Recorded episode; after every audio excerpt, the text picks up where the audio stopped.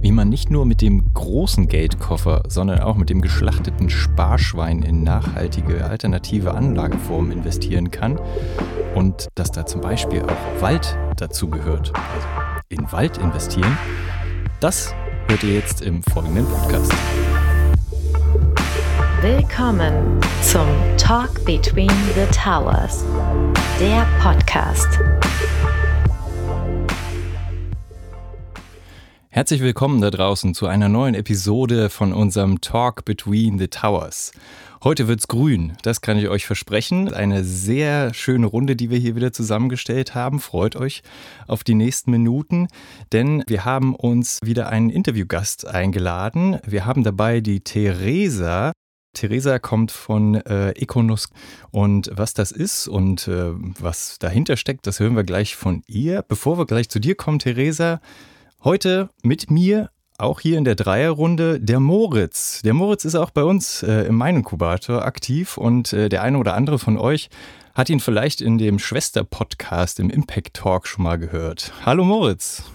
Ja, grüßt euch zusammen. Schön, dass ich heute spontan dabei sein kann. Ich bin ja eingesprungen für den leider erkrankten Sebastian und deswegen vielleicht noch eine ganz kurze Vorstellung von mir. Ich bin auch Investmentmanager bei Mining Incubator jetzt seit vier Jahren, cover so ein bisschen die ganzen Nachhaltigkeitsthemen aus Investmentseite und habe auch das Impact Festival, was jetzt bald im Oktober wieder stattfindet, damals mitinitiiert und freue mich deswegen heute besonders zu dem Thema, was wir heute auf der Agenda haben, mitzusprechen. Klasse. Okay, dann noch äh, beste Genesungswünsche an den Sebastian hier raus, dass der bald wieder fit ist und in der nächsten Runde wieder dabei sein kann. So, jetzt aber zu dir, Theresa. Ich habe gelesen auf eurer Website, ihr ermöglicht nachhaltig investieren in Venture Capital, in erneuerbare Energien und in Wald. Erstmal schon interessant. Und das Thema nachhaltige Investments ist dann natürlich groß von dabei und alternative Anlagen. Also das sind so, glaube ich, die Schlagworte, mit denen wir uns beschäftigen. Aber bevor wir einsteigen, sag doch gerne erstmal ein paar Worte zu dir. Ja, erstmal danke für die Einladung. Freut mich sehr, mit euch zu sprechen. Ich glaube, es sind einige Themen, über die wir sprechen können und die auch mich und uns bei Econos antreiben. Wie du richtig sagst, Dirk, wir ermöglichen Investments in alternative Anlageklassen. Das heißt, ähm, es geht zum einen darum, Zugang zu schaffen zu Investmentmöglichkeiten, die traditionellerweise eher institutionellen und professionellen Investoren vorbehalten waren. Aber es geht eben auch darum, Technologien zu nutzen für Investmentmöglichkeiten, die eben nicht nur Rendite bringen, sondern die Welt auch so ein Stück besser machen. Und äh, dementsprechend der Fokus zum Beispiel eben auch auf Anlageklassen, die erneuerbare Energien ansprechen, die Technologien im Klimabereich ansprechen und so weiter. Okay, verstehe. Das heißt, Sparbuch ist nicht mehr nachhaltig oder zumindest nicht bewusst nachhaltig. Ist schwierig rauszufinden, ob da hinten was Nachhaltiges drankommt. Ähm, wie geht ihr denn das Thema Nachhaltigkeit bei euch an? Also wie verankert ihr das in euren Produkten? Ja, ich glaube, die erste Perspektive, die wir einnehmen, ist, wie kann ich denn als Privatinvestor mein Portfolio optimal aufstellen. Also was will ich da drin haben aus einer, Nicht-Nachhaltigkeitsperspektive, also aus einer rein Strategie, Risiko, Return-Perspektive. Und da gibt es eben unterschiedliche Portfolio- und Anlageklassen, die mich eben da weiterbringen in der Strategie und ähm, Diversifikationsoptimierung und so weiter.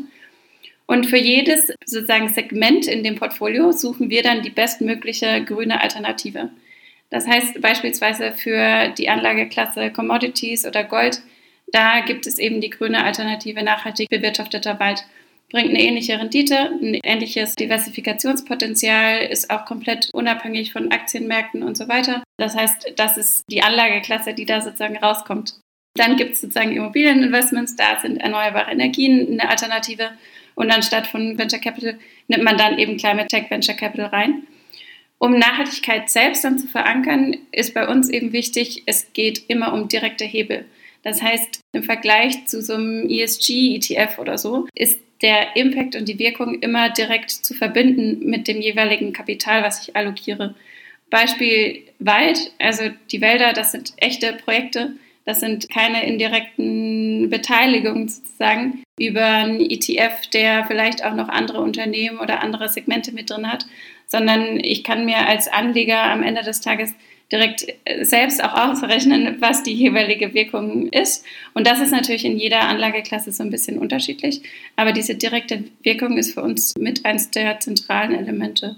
Ich glaube, da sind wir auch schon beim super wichtigen Punkt. Und ich finde, Dirk, du hast eben ein wichtiges Schlagwort noch vergessen und das ist die Demokratisierung.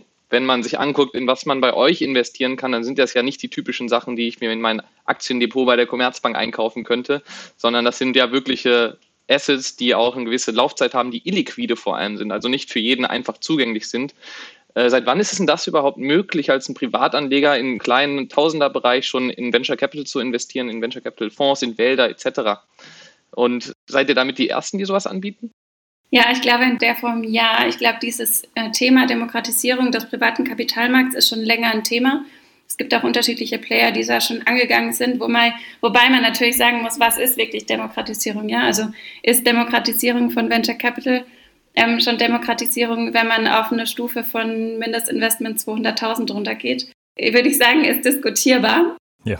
Bei uns ist die Anlage, Mindestanlage ist immer 100 Euro. Nach oben ist alles offen und da muss man dann halt unterschiedliche Technologien nutzen. Ich glaube aber, dass das ein, generell ein wichtiger Trend ist. Warum? Weil die letzten Jahre relativ gut gelaufen sind auf den öffentlichen Kapitalmärkten, aber natürlich auch der Privatinvestor merkt, okay, es gibt dann einen großen anderen Bereich, der sogar größer ist als der öffentliche Kapitalmarkt wo es extrem gute Renditeprofile gibt, wo es nochmal andere Elemente gibt für meine diversifizierte Anlagestrategie. Und ich glaube, da wird sich noch einiges tun in der Zukunft. Jetzt hast du schon so ein bisschen angedeutet, über welche Größenordnung es da geht, ja. Aber damit unsere Hörerinnen und Hörer draußen mal einen Begriff davon kriegen, wenn man jetzt nicht über euch in solche Anlageformen investieren würde, also zum Beispiel in ein Stück Wald, wenn einem das sympathisch vorkommt, sondern das äh, auf dem traditionellen Weg gehen würde, was müsste man denn da im Geldkoffer mit sich bringen? Also Wald erstmal kannst du schon so ein kleines Stück kaufen ab einer fünf-, sechsstelligen Summe. Okay. Aber das ist erstmal noch nicht wirtschaftlich. Ne? Umso größer die Waldfläche, desto wirtschaftlicher wird das, die zu bewirtschaften und desto mehr Rendite am Ende des Tages kriegst du auch raus. Und äh, dementsprechend, wenn man wirklich ein Asset Manager ist oder ein, auch für uns, ja, sind das eher siebenstellige Summen, die damit schwingen. Und das macht natürlich keine Einzelperson, es sei denn, das ist irgendwie äh, jemand, wenige, äh, wenige. genau, oder irgendwie alles Familien machen das seit äh, Jahrzehnten, Jahrhunderten. Und das zeigt auch schon, äh, wie klein die Gruppe an Investoren da draußen ist, die Zugriff und Zugang zu diesen Anlageklassen normalerweise hat. Also gerade in den USA, aber auch in Europa sind das traditionellerweise eher Stiftungen, Versicherungen, Pensionskassen, auch irgendwie so eine Harvard University, ein Jeff Bezos und so weiter, die investieren ganz im großen Stil in, in Wälder, auch Hedgefonds teilweise eben in einem kleinen Bereich des Portfolios. Und ehrlicherweise sehe ich keinen Grund im 21. Jahrhundert, warum nicht jeder Privatanleger zumindest von den Renditen und den Profilen von solchen Investments profitieren sollte. Ja. In der Tat, vielleicht um das noch einmal auf Wald, ich glaube, der Moritz, der will dann auch mal noch in, in andere Richtungen vorstoßen, aber noch einmal den Wald. Was habe ich denn da für Vorstellungen von Renditen? Weil ich meine, dass das nachhaltig ist, ich glaube, das sieht man auch trotz der Wald, nee, Bäume vor Wald, Wald vor Bäume, wie heißt es, egal. Ähm, also das ist klar, denke ich. Aber was ist denn da eine Rendite? Kann man da mal so eine Hausnummer sagen? Ja, total unterschiedlich. Also das ist wie wenn du sagen würdest, ich investiere in Immobilien. Okay. Es kommt total darauf an, welche Geografie ist das, welches Projekt ist das, welche Art von Bewirtschaftung, okay. Welche Art von Bäumen stehen da auch drin und so weiter. Ähm, in Deutschland bzw. in Europa sind das eher kleinere Renditen, die jährlich anfallen aufgrund von Bewirtschaftung und tatsächlich Holzernte und Holzverkauf. Der große Hebel, wo ein Investment dann auch attraktiv werden kann, das ist eher sozusagen als Alternative Gold, ja, also eher ein Inflationshedging, einen Stabilitätsanker und so weiter. Äh, das ist die Landwertsteigerung und die lag zum Beispiel in Deutschland in den letzten 10, 20 Jahren bei ungefähr 7 Prozent pro Jahr. Mhm. Dementsprechend schon ganz ordentlich. Und äh, genau, da muss man eben so ein bisschen gucken, in welchen Bereich investiert man rein, wie mitigiert man Risiken und so weiter, damit das Projekt bzw. die Waldinvestment dann ganz klassisch wie auch bei anderen Investments erfolgreich ist und wird. Es gibt natürlich in dem Bereich auch Nachhaltigkeit nochmal weitere Monetarisierungselemente tatsächlich, also zum Beispiel CO2-Zertifikate, Ökopunkte, Subventionen aufgrund von nachhaltiger Bewirtschaftung, die auch immer wichtiger werden und wo man auch dann feststellen kann, hier gibt es ein, so ein Alignment of Interest von finanziellen Interessen und auch Nachhaltigkeitsinteressen. Ich bleibe beim Wald, Dirk, noch für eine Weile, weil ich finde, den Punkt, den du nanntest, für mich ist es noch nicht ganz hundertprozentig klar, warum das Investment in Wald auch ein nachhaltiges Investment ist, weil Wald ist nicht gleich Wald. Wir sehen es ja hier in der sächsischen Schweiz, ich wohne in Berlin, ganz in der Nähe. Viele, viele Bäume, es sind Fichten, sind äh, abgestorben in den letzten Dürrejahren. Das liegt daran, dass man eher eine Baumplantage gepflanzt hat als einen Wald, eine Monokultur, die eben nicht klimaresilient ist. Und das ist aus meiner Sicht, kann das Holz jetzt auch nicht mehr groß, also ich glaube, es kann nicht mehr groß genutzt werden. Es wird nämlich verbrannt am Ende des Tages, ohne dass es als Baumaterial eingesetzt wurde. Meines Erachtens kein nachhaltiges Investment wäre das gewesen. Wie stellten ihr da sicher, dass die Investments, die über eure Plattform in Wälder fließen, auch Mischwälder klimaresiliente Wälder nachhaltige Wälder am Ende des Tages sind. Das ist ein total wichtiger Punkt und ich würde da auch vollste Zustimmung haben zu der Aussage, dass nicht jedes Waldinvestment ein grünes Investment ist. Ich glaube, auch in der Vergangenheit war die Bewirtschaftung insgesamt, ich will jetzt nicht alle Bewirtschafter über einen Kamm scheren, weil gerade auf der privaten Seite auch sagen, viele gute Ansätze entstanden sind in den letzten Jahren. Aber man muss schon aufpassen, ja. Und auch das, was regulatorisch als nachhaltig gilt, ist nicht unbedingt das, was wir als Nachhaltigkeit empfinden. Ich glaube, es geht immer darum, zum einen CO2-Speicherkapazität nicht nur zu erhalten, sondern auch zu vergrößern. Das ist das eine. Das heißt, die Holzernte sollte gezielt eingesetzt werden, um den CO2-Speicher zu vermehren sukzessive. Aber es sind andere Faktoren, die eben auch wichtig sind. Bei uns gilt eben zum Beispiel, dass wir, wenn es eine Monokultur ist in einem Wald, sukzessive eben diese Monokultur abschaffen und Biodiversität mit reinbringen. Das steigt übrigens auch die sozusagen Renditefähigkeit und auch sinkt es die Risiken in Richtung, wie anfällig ist mein Wald in Bezug auf Stürme, in Bezug auf äh, Klimaänderungen und so weiter.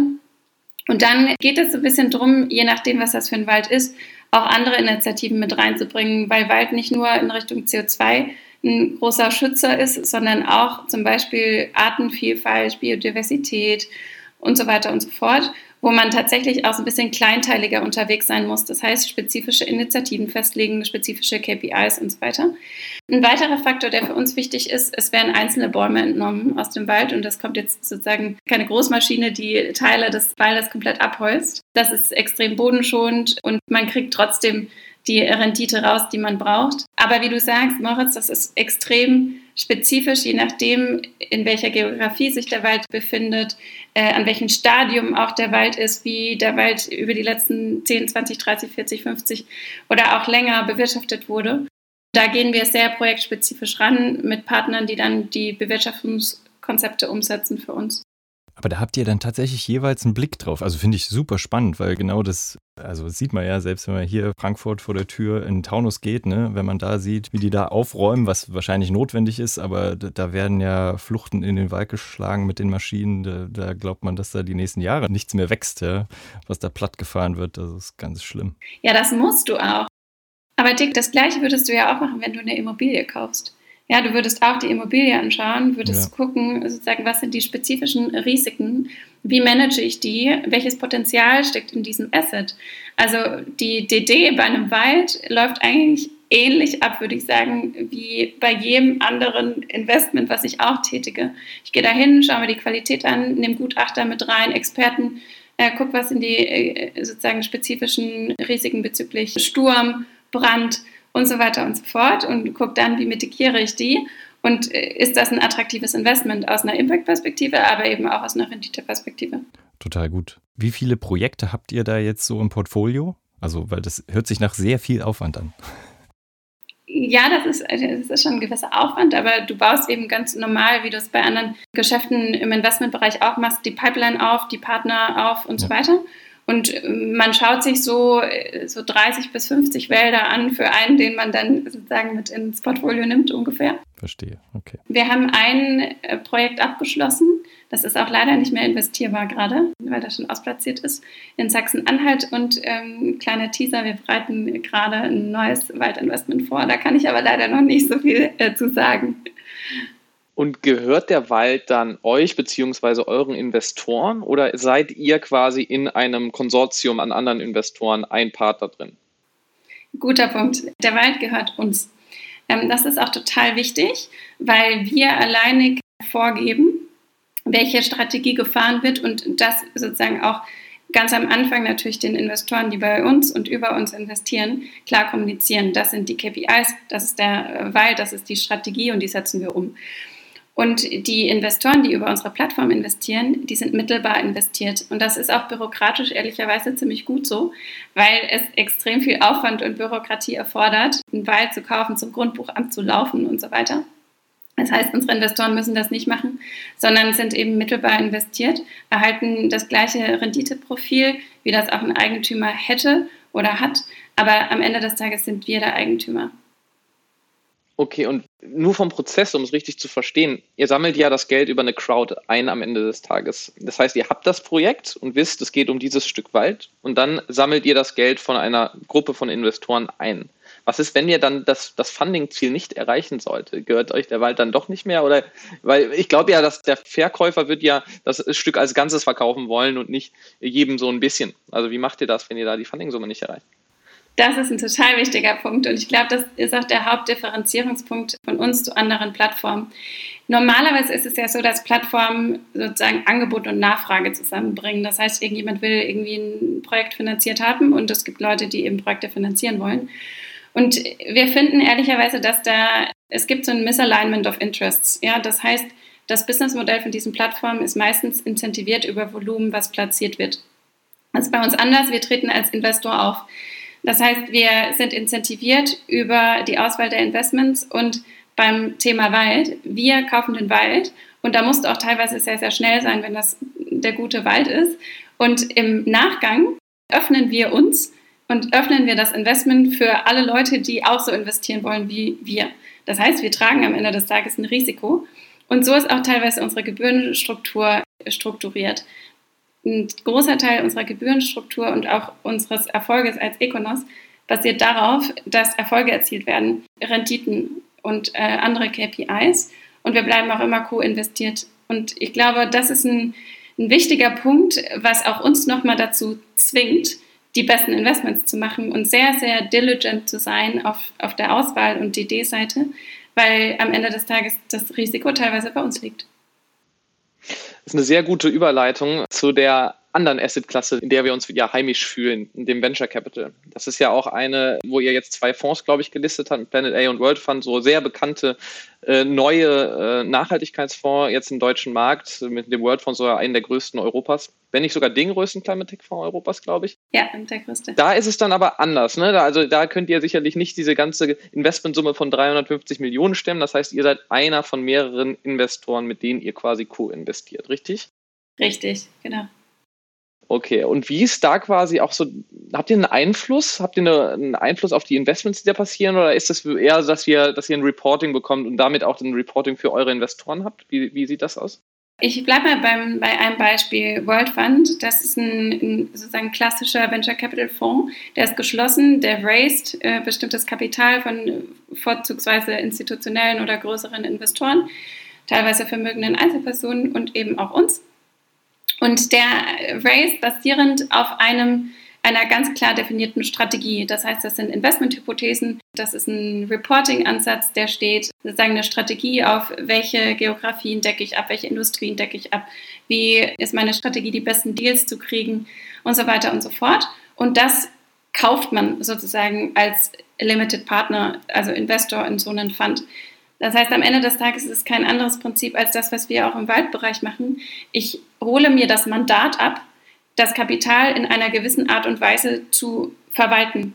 Und das ist bei uns natürlich ganz klar auch der Fall. Das heißt, wenn jemand über unsere Plattform in den World Fund mittelbar investiert, dann weiß dieser Investor, was das für eine Strategie ist, wer hinter dem Fonds steckt, wer sich um das tägliche Projektgeschäft kümmert, aber hat am Ende des Tages keinen Einfluss darauf, in einer spezifischen Entscheidung, zum Beispiel bei einem Deal oder einem Startup, dann dabei zu sein.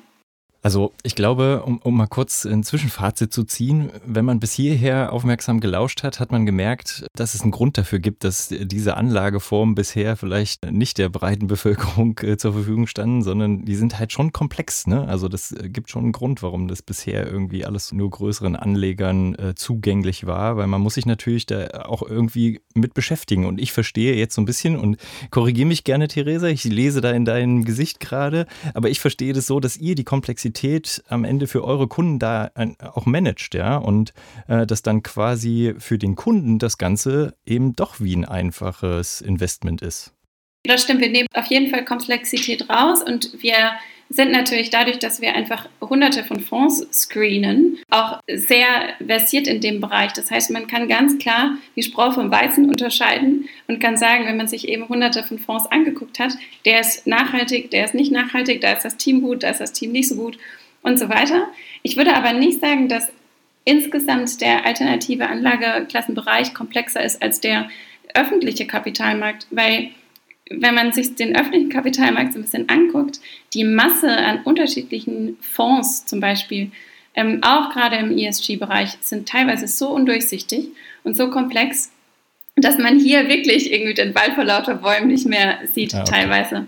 Also ich glaube, es braucht gerade in der heutigen Zeit und basierend auf der Überflut von Angeboten und Investmentprodukten tatsächlich eine Plattform, wo die Strategie ganz klar definiert ist und auch die Auswahlkriterien und das Verständnis von, was ist ein gutes Investment, von Kosten, von Renditen, von Risiken, von Chancen und so weiter. Und auch teilweise der persönliche Kontakt, den wir auch anbieten, um da so ein bisschen eine Navigation geben zu können, weil am Ende des Tages ist der komplette Markt äh, sehr, sehr komplex und das unabhängig davon, welche Anlageklasse das ist, glaube ich. Verstehe. Und hilft euch bei der Umsetzung dieses Vorgehens Digitalisierung in irgendeiner Art und Weise? Also ihr macht das ja alles sehr digital, ihr setzt Tokenisierung auch ein. Was ist da der Knackpunkt, dass das für euch wichtig ist? Total wichtig. Also das ist der Kern, um sowas überhaupt möglich zu machen. Es gibt ja einen Grund, warum solche Anlageklassen historisch gesehen nur zugänglich war ab größeren Anlagesummen. Und ähm, einer davon sind Kosten. Und Digitalisierung und Technologie macht es uns möglich, erstens solche Anlageklassen, die eben illiquide sind, zu stückeln. Das heißt, einen Wald zum Beispiel in kleineren Stücken abzubilden. Mhm. Ähm, das ist das eine. Und eben auch kostengünstig und skalierbar darzustellen. Und Tokenisierung, du hast es genannt, ist eben ein Element davon, aber auch sowas wie eine digitale Plattform und digitale Zeichnungsstrecke und so weiter. Weil wenn du dir mal so ein bisschen den Markt anschaust, der, der klassische Markt funktioniert eigentlich noch mit sozusagen Papieren, Verträgen und physischer Präsenz bei äh, Investoren über klassische Vertriebswege und das ist extrem teuer, extrem ineffizient und extrem fehleranfällig. Und das innovieren wir sozusagen. Da nehmen wir teilweise Kostenelemente raus, wir nehmen Finanzintermediäre raus und bringen das Ganze sozusagen ins 21. Jahrhundert. Und nur so kannst du auch kleinere Tickets und Investmentsummen überhaupt möglich machen wenngleich ihr gleichzeitig noch zum Notar laufen müsst oder zum Grundbuchamt, um diese Sachen abzuwickeln. Genau, und da nehmt ihr wieder die Komplexität raus. Ja, genau. Ja, genau. Ja. Okay, verstehe. Okay, jetzt haben wir über Wälder gesprochen, Venture Capital gesprochen, erneuerbare Energie nicht so sehr, aber das ist ja ein Thema, was, glaube ich, noch den meisten am geläufigsten ist, sage ich mal. Wenn wir jetzt mal in die Zukunft schauen, was wären so deine Wünsche, was für Assets wir noch investierbar machen für die breite Masse? Soll es auch der fruchtbare Boden sein, die Landwirtschaft selbst, das ist so eine Sache, die mich immer interessiert hat, weil es am Ende des Tages immer wichtiger sein wird, fruchtbaren Boden zu haben und uns auch äh, ernähren zu können. Also was sind so weitere Dinge, die ihr zukünftig wenn alles gut läuft, äh, anbieten möchtet? Ja, das ist eine gute Frage. Also wir haben da zwei Perspektiven. Die eine, die habe ich vorhin schon kurz angesprochen. Was macht aus einer Portfolioperspektive Sinn? Das heißt, welche Risikorenditeprofile brauche ich, um mein ganzes Portfolio abzudecken und was ist die beste, grünste Alternative dafür, ohne dabei Abstriche machen zu müssen, eben in der, in der Rendite? Und mögliche Asset Classes, die da eben noch nicht abgedeckt sind, bei uns momentan sind zum Beispiel Private Equity, aber auch andere Elemente, über die wir nachdenken, sind zum Beispiel eher nochmal was Liquideres reinzubringen, beziehungsweise andere Laufzeiten, andere Geografien. Die zweite Perspektive, die wir einnehmen, ist, was ist aus einem Klimabereich, also natur- und technologiebasierte Hebel zum Klimaschutz, interessant und äh, da sind das im naturnahen Bereich zum Beispiel sowas wie Landwirtschaft und im Technologiebereich zum Beispiel sowas wie andere erneuerbare Energiequellen, aber auch exotischere bzw. neuere Themen. Und wenn wir die beiden Elemente zusammenkriegen, dann kommt das auf die Plattform. Davor noch nicht. Einfach um unserem Anspruch da gerecht zu werden. Woran wir aber gleichzeitig arbeiten, ist natürlich Technologien noch smarter und noch besser einzusetzen und voranzubringen. Ja, Beispiel äh, Venture Capital oder auch Waldinvestments, das sind sehr langfristig orientierte Investments, ist für einen Privatinvestor teilweise total interessant, ne, weil teilweise die Anlagestrategien auch total langfristig orientiert sind. Und es macht natürlich auch Sinn, da ne, Elemente im Portfolio zu haben. Aber da ist auch die Tokenisierung und Technologie eine total gute Basis, um zum Beispiel Handelbarkeit reinzubringen. Das heißt, wenn wir über Weiterentwicklung der Plattform denken, dann denken wir nicht nur an neue Asset Classes und irgendwie neue Risikorenditeprofile, sondern auch, wie kann man so eine Anlageklasse vielleicht noch verändern und den Markt mitshapen, zum Beispiel über eine Handelbarkeit von illiquiden Anlageklassen wie Venture Capital. Dann hat man aber allerdings immer die Bewertungsproblematik, ne? weil man das ja sehr, sehr schwierig sagen kann auf Net Asset Value, also Stichtag gerechneten Wert aller Beteiligungen die ja wahrscheinlich teilweise auch wieder weiter zurückliegen, um da eine, eine Liquidität reinzubringen, da wird es immer schwierig. Also es gibt ja auch eine bewusste Illiquidität im Venture Capital Markt, die auch ganz gut so ist, wie sie ist. Aber spannend wäre es alle Male zu sagen, man hat jetzt diesen einen Anteil am Wald, diesen einen Anteil an einem Fonds, den man jetzt handeln kann mit jemandem, der es mir zu einem gefundenen Preis abnimmt. Ja, genau. Ich glaube, es gibt einige sozusagen Problemstellungen oder Challenges, die, die man da noch lösen muss. Aber am Ende des Tages geht es ja vor allem darum, eine Ausstiegsmöglichkeit zu haben für Privatanleger. Und ähm, die kann man auf jeden Fall abbilden und, und das auch relativ zeitnah, hoffentlich. Und alles weitere, sozusagen eine richtige Liquidität, das macht natürlich, wie du sagst, nur mit einer bestimmten Strategie in Richtung Bewertung oder Preisfindung Sinn oder eben ab einem bestimmten Volumen. Theresa, vielleicht jetzt so ein bisschen zum Abschluss hin noch eine Frage, wie sieht es für einen Anleger bei euch aus? Also ich habe jetzt 1000 Euro übrig, die möchte ich nachhaltig anlegen, finde euer Angebot ganz gut. Wie läuft es für mich praktisch an? Kannst du das in zwei, drei Sätzen kurz schildern? Ja, eigentlich kann ich das in einem Satz. Oh, großartig. Also innerhalb fünf Minuten. Es gibt natürlich das klassische Prinzip, immer wenn es um Investments geht, musst du durch einen Identifikationsprozess. Das heißt, du musst dich einmal ausweisen. Aber ansonsten suchst du dir das Investment aus, sagst, wie viel du investieren willst und gehst durch den digitalen Zeichnungsprozess. Und das funktioniert innerhalb von fünf Minuten. Wir bieten die Möglichkeit an, auch mit uns zu sprechen, wenn es spezifische Fragen gibt, zum Beispiel. Aber das muss nicht, ne? das ist jedem freigestellt. Und dann kriege ich nicht wie früher bei Wertpapieren meinen Anteilsschein auf Papier ausgedruckt, sondern wo kann ich den dann nachvollziehen, meinen Anteil? Auf unserer Plattform. Okay. Das ist ja das Schöne. Die Tokenisierung ist nichts anderes am Ende des Tages als eine digitale Verbriefung. Das heißt, es gibt dann eben keinen Vertrag, keinen kein Papiervertrag, beziehungsweise auch irgendwelche Scheine, die dann physisch hin und her geschickt werden müssen, sondern das ist alles digital abgebildet auf unserer Plattform. Perfekt. Hört sich äh, ganz attraktiv an. Sehr schön. Vielen Dank für diesen weiten Einblick in das Feld alternativer Anlageformen und vor allen Dingen der Herausforderungen damit. Ich glaube, Moritz, der schaut schon so, wir könnten auch, glaube ich, noch eine halbe Stunde äh, dranhängen und ein bisschen vertiefen, was man noch machen könnte und was die Problematiken dann da noch wären. Aber wir schauen mal, dass wir hier einmal jetzt einen Punkt machen und im Zweifel dann, wenn es Interesse gibt da draußen, gerne noch mal was dranhängen. Äh, Theresa, typischerweise haben unsere Gäste immer noch mal einen Wunsch. Fällt dir jemand ein, den du gerne mal in einem Podcast hören würdest? Ja, ich glaube, eine Person, mit der ihr auf jeden Fall sprechen solltet, ist die Daria Saharova, die Partnerin vom World, vom Fund. World Fund. Genau. Total spannende Perspektive und auch Expertise in dem Bereich. Und ich glaube, wenn man sozusagen die zwei Themen Nachhaltigkeit und Rendite bzw. klassisches Tech-Geschäft einmal übereinander bringen will, dann sollte man mit ihr sprechen. Cool. Da werden wir uns mal hinterklemmen. Das geht direkt in das Notizbuch von unserem Chef-Podcaster Dennis. Vielen Dank, Theresa. Das war super interessant für mich. Ich glaube, der Moritz hatte es auch kurzweilig, oder? Ja, war super. Also danke für deine Zeit auf jeden Fall. War ein cooles Gespräch. Danke euch. Wir hoffen, auch euch da draußen hat es gut gefallen. Lasst uns gerne wissen, wie gut oder ob ihr noch Fragen habt, ob irgendwas unklar geblieben ist, ob ihr auch Ideen zu dem Thema habt. Ihr erreicht uns äh, auf den gewohnten Kanälen, in den sozialen Medien oder auch über talk at between-the-towers.com. Ich werde immer besser, Augustin. Ja, so. Vielen Dank. Schöne Runde. Ich wünsche euch noch einen schönen Nachmittag und euch da draußen an die Hörerinnen und Hörer bis zum nächsten Mal. Macht es gut. Ciao.